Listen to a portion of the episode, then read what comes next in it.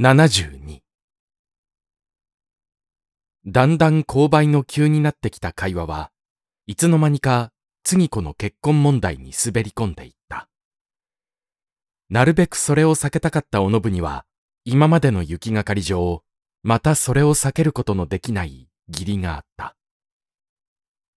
経験に乏しい乙女の期待するような予言はともかくも男女関係に一日の長ある年上の女として相当の注意を与えてやりたい親切もないではなかった。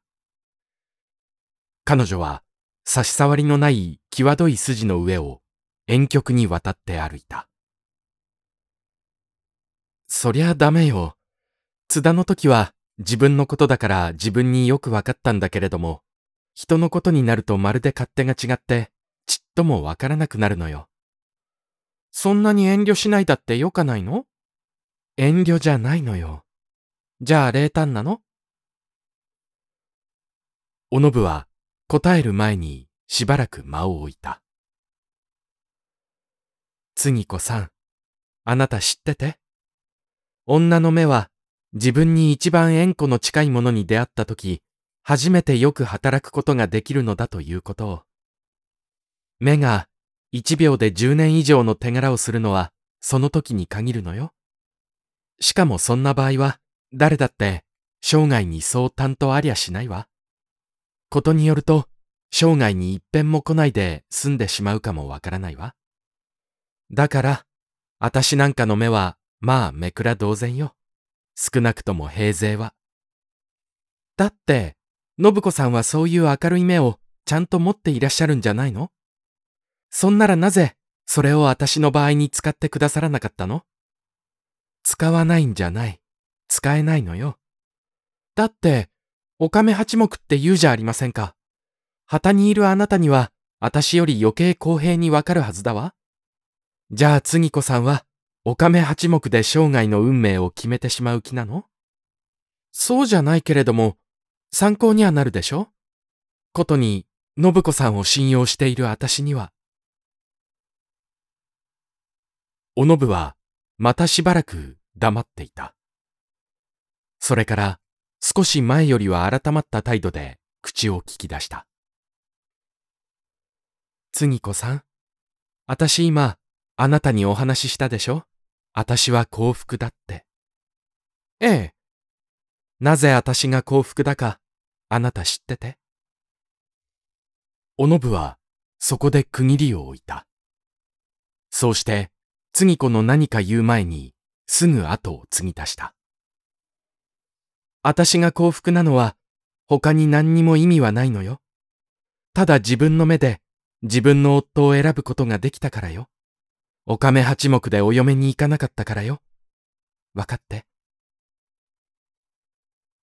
次子は心細そうな顔をした。じゃあ私のようなものは、とても幸福になる望みはないのね。おのぶは何とか言わなければならなかった。しかし、すぐは何とも言えなかった。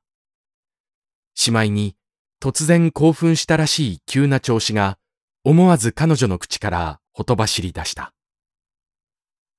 あるのよ、あるのよ。ただ愛するのよ。そうして、愛させるのよ。そうさえすれば、幸福になる見込みはいくらでもあるのよ。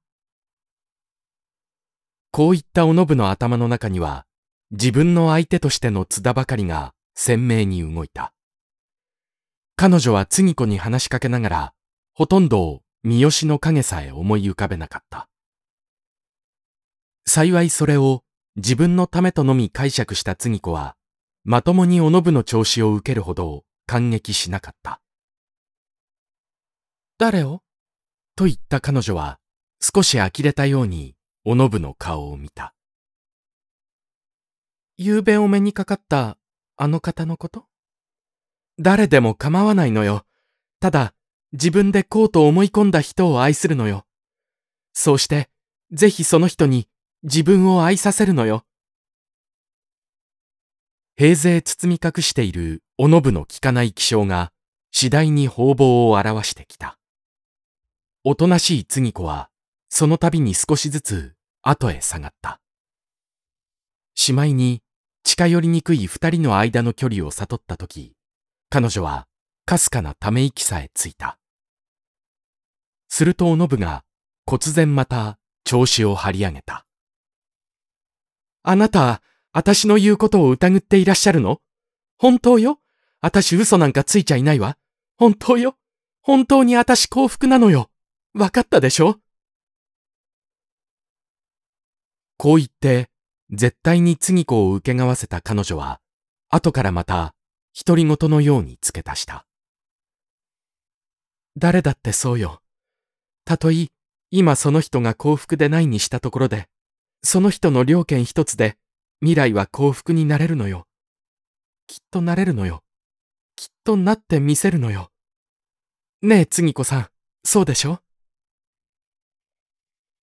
おのぶの腹の中を知らない次子は、この予言をただ漠然と自分の身の上に応用して考えなければならなかった。しかし、いくら考えても、その意味はほとんどわからなかった。